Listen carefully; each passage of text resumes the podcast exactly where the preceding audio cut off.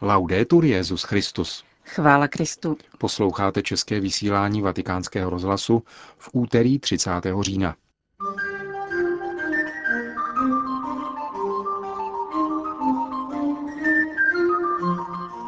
V Římě začala pouč Sumorum Pontificum. V Káhyře byli zvoleni tři kandidáti, z nichž los určí papeže pravoslavných koptů.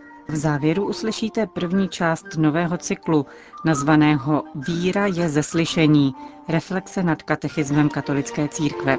Hezký poslech vám přejí Johana Bronková a Milan Glázer. Zprávy vatikánského rozhlasu. Vatikán. Při papežské radě pro jednotu křesťanů v těchto dnech zasedá Komise pro náboženské vztahy s Židy. Jednání vede předseda vatikánského úřadu kardinál Kurt Koch. Na programu je také otázka Dne židovství, který si dosud připomínají místní církve ve Švýcarsku a některých zemích Evropské unie, včetně Rakouska či Polska. Německá biskupská konference zavedla již roku 1952 vlastní týden bratrství, který je každoročně v březnu věnován židovsko-křesťanským vztahům. Nyní by obdobnou iniciativu mezináboženského dialogu chtěli zavést také další biskupské konference. Dvacítka iráckých novinářů z 16 sdělovacích prostředků, zpravodajských agentur, tisku a televize se v těchto dnech účastní v Římě formačního kurzu, organizovaného italským ministerstvem zahraničních věcí a tiskovou skupinou ADN Kronos. Včera navštívili rovněž tiskové středisko svatého stolce, kde jim jeho ředitel, otec Federico Lombardi, přiblížil vatikánský informační systém. Irácký tisk směřuje ke stále větší svobodě a odvaze, Současně se vytrácí závislost na vládních kruzích. Sdělil vatikánskému rozhlasu jeden ze skupiny, Muamal Majid Hamid, který pracuje pro iráckou satelitní televizi. Návštěva tiskového střediska svatého stolce byla jedinečná.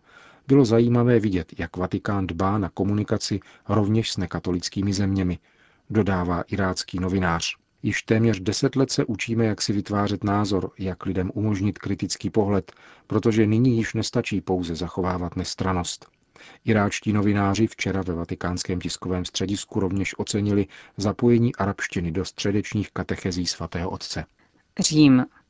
Takzvaná tridentská mše svatá, celebrovaná kardinálem Waltrem Brandmillerem v římském kostele Santa Trinita dei Pellegrini, zahájila celosvětovou pouč Sumorum Pontificum, na letošní rok připadá páté výročí motu proprio, které nese tento název a kterým Benedikt XVI. usnadnil přístup k římské liturgii ve formě před poslední liturgickou reformou. Pouť má být projevem díků za všechno, co se za posledních pět let odehrálo. Podle organizátora pouti otce Clauda Barta přinesl návrat staré liturgie církvy mnoho nových povolání. Zřejmě je to zejména ve Spojených státech a ve Francii, kde řehole a kněžské instituty sloužící podle starého rýtu řeší problémy spojené s přemírou povolání. Ve Francii mají například v současnosti 140 seminaristů, zatímco ve všech diecezních seminářích se na kněžství připravuje 710 bohoslovců. Podobně je tomu s počtem novokněží. Francouzské diecéze jich měly v letošním roce 97, tradicionalistické instituty 21. Otevřenost před koncilní liturgií není však pouze menšinovým jevem, týkajícím se některých komunit, ale proniká také do diecézního kléru. Jak uvádí otec Bart, který je sám bývalým lefévristou, lze dnes bez nadsázky tvrdit, že nejméně každý třetí francouzský diecézní seminarista patří generaci Sumorum Pontificum a Eucharistii bude sloužit také v mimořádné formě římského obřadu. Děkovná pouť přivedla do Říma tradicionalisty různých větví, včetně následovníků arcibiskupa Lefevra.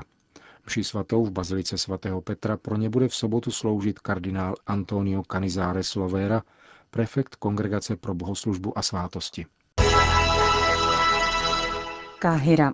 V hlavním městě Egypta byli včera vybráni tři kandidáti, z nichž vzejde nástupce koptského papeže Šenudy III., který zemřel letos v březnu. Jsou jimi 52-letý káherský biskup Amba Rafael, 60-letý biskup diecéze Behaira Amba Tavadraus a 70-letý igumen Rufail Afamina z kláštera Minamari. Volba probíhala v klášteře Amba Rueis v Káhyře ve čtvrti Abaseja, kde stojí také velká katedrála svatého Marka, hlavní svatyně koptské pravoslavné církve. Právě tam také v roce 2000 Šenuda III. přijal Jana Pavla II. Příští neděli 4. listopadu proběhne v katedrále svatého Marka slavnostní liturgie se zvláštním obřadem, při kterém bude na oltáři vylosováno, kdo z kandidátů se stane nejvyšším představitelem pravoslavných koptů. Nejmladší, dvou či na nejvýš tříletý diákon, táhne se zavázanýma očima los, který určí jméno příštího koptského papeže. Nutno dodat, že všichni tři zvolení vydali během příprav bratrské svědectví, vzdálené rivalitě či soutěživosti. Například Amba Rafael volil druhého z postoupivších, Ambu Tavadrause, a sám chtěl z volby ustoupit, což ale nedovolila volební komise. Tento nejmladší z kandidátů, který získal nejvyšší počet hlasů, je původním školením lékař a chirurg. V posledních letech proslul jako asketický biskup. Má podporu řady biskupů a je velmi ceněný v káhirských farnostech, které spadají do jeho pastorační péče. Známá je také jeho zdrženlivost ve vztahu k médiím a naopak hluboká duchovnost. Druhý z kandidátů, co do množství získaných hlasů, Amba Tavadraus, je bývalým lékárníkem a jako biskup má na starosti sjednocení všech lokálních církví, zejména pravoslavných koptů žijících v diaspoře. Poslední a nejstarší z kandidátů, igumen Rufail a Famína, byl, dříve než se stal mnichem v klášteře Marimína, osobním sekretářem Šenudova předchůdce papeže Kirila VI. Mnohé o něm říkají jeho přízviska jako oblíbený mnich nebo milost za milostí či pouštní lev. Je autorem 25 knih o obřadech, spiritualitě a o svatých. Stojí za ním všichni biskupové, kteří vyšli z jeho domovského kláštera.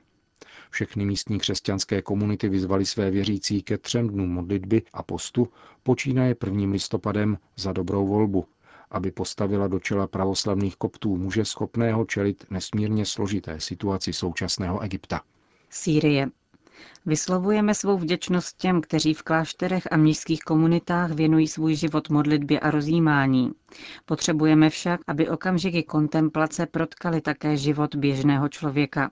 Místa v duši, vnitřní svatyně i kamenné chrámy v okolí se musí stát povinnou křižovatkou, na které si třídíme zmateně splývající zážitky. Každý by na těchto místech měl zakusit přijetí, i ten, kdo dosud neví, co a koho hledat. Stojí v závěrečném synodním poselství, které bylo v sobotu zveřejněno ve Vatikánu. Právě kontemplace se kromě služby chudým stává symbolem obnoveného hlásání Evangelia. Oba aspekty, modlitbu s adorací a zároveň přijetí těch, kteří dosud neznají cíl svého hledání, v sobě spojuje trapistická komunita v maronické vesnici Azeir. Navzdory možnému nebezpečí v ní se trvává pět řeholnic italské národnosti. Pro život ve střední Sýrii, téměř na hranicích s Libanonem, se rozhodli poměrně nedávno. Jak píší sestry na svých webových stránkách, chtěli dále nést dědictví sedmi spolubratří zavražděných v alžírském Tiberínu v roce 1996. Žít v menšině mezi věřícími jiné víry napomáhá i nám samým vytříbit svůj úsudek, pohlédnout na sebe i na islám božíma očima, obnovit svou lásku a přijetí Krista, mít na paměti jeho slova mám i jiné ovce, které nejsou z tohoto ovčince, svěřují se sestry. Základní kámen nového kláštera byl položen před pěti lety.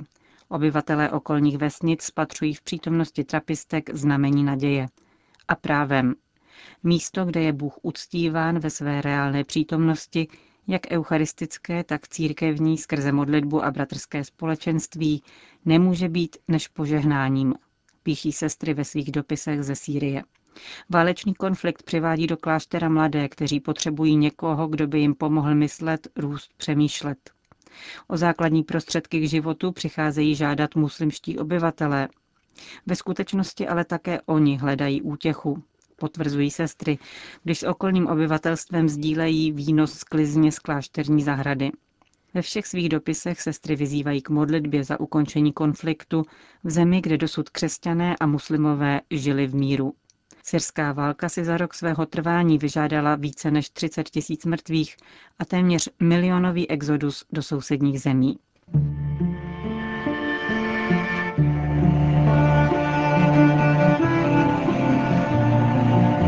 Víra je ze slyšení. Cyklus reflexí nad katechismem katolické církve. thank you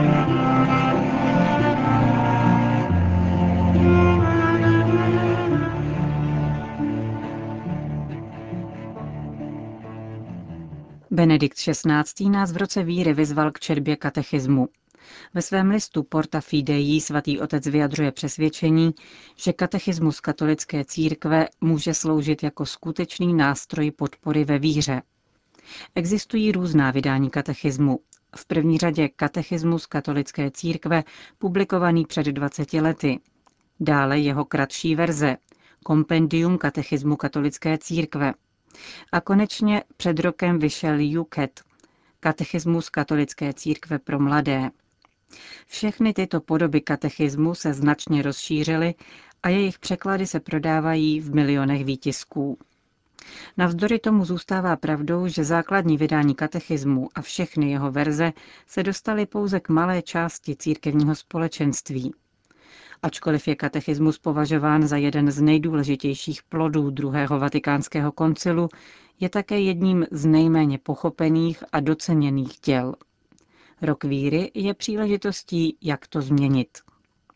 V předmluvě k Juketu Benedikt XVI. píše Vyzývám vás, studujte katechismus se zanícením a vytrvale. Obětujte mu svůj čas. Studujte jej v tichu svého pokoje, čtěte jej ve dvou s kamarádem, utvořte studijní skupinky a kroužky. Sdílejte své názory po internetu. Rozhodně nepřestávejte o víře hovořit. Cyklus úvah nad katechismem, který dnes zahajujeme, má být odpovědí na papežovo pozvání. Zamyslíme se nad několika kapitolami prvního oddílu katechismu, nazvaného Věřím, věříme. Abychom v souladu s přáním Benedikta XVI. Pokračovali v rozhovoru o víře. Vezměme tedy katechismus do ruky. Touha po Bohu je vepsána do lidského srdce. Těmito slovy katechismus začíná. Z tohoto tvrzení vyplývá, že člověk je utvářen svým osobním vztahem k nekonečnu. Bůh řekl, miluji tě, Adame, a Adam byl stvořen. Svatý Augustín proto píše ve svých vyznáních, ty s nás stvořil pro sebe a nepokojné je naše srdce, dokud nespočine v tobě. Touha po Bohu není chybou slepé evoluce nebo absurdní nárok člověka, který chce dospět k nekonečnu. Tato touha může skutečně nalézt své naplnění a uskutečnění. Katechismus zdůrazňuje, že člověk je uspůsoben ke společenství s Bohem, neboť byl stvořen Bohem a pro Boha. Tato schopnost společenství s Bohem tedy není nic iluzorního, nýbrž dar našeho stvořitele a spasitele. Právě ve společenství s Bohem spočívá nejvyšší důvod lidské důstojnosti. Zakoušíme však skutečně tuto touhu. Katechismus říká, že člověk může toto hluboké životní spojení s Bohem zapomenout, popřít je, dokonce je i výslovně odmítnout. Mohli bychom popřít nejhlubší hlas srdce? Jednou z příčin takovéhoto postoje může být vzpoura proti přítomnosti zla ve světě. Můžeme se také chovat jako slovo Evangelia zaseté do trní v podobenství o rozsévači, světské starosti nebo záliba v bohatství v nás prvotní touhu udusí.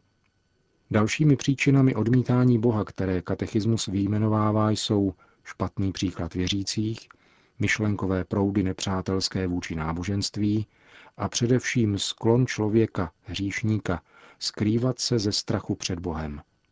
Vezměme tedy do ruky katechismus a přečtěme si jeho 27. článek. Podívejme se pak do svého srdce, zda v něm přebývá touha po Bohu, tedy jeho skutečná přirozenost, povolaná spočinout v trojjediném Bohu.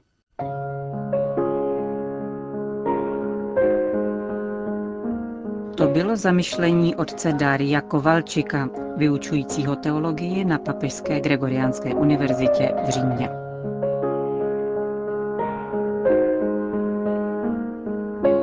Končíme české vysílání vatikánského rozhlasu. Chvála Kristu. Laudetur Jezus Christus.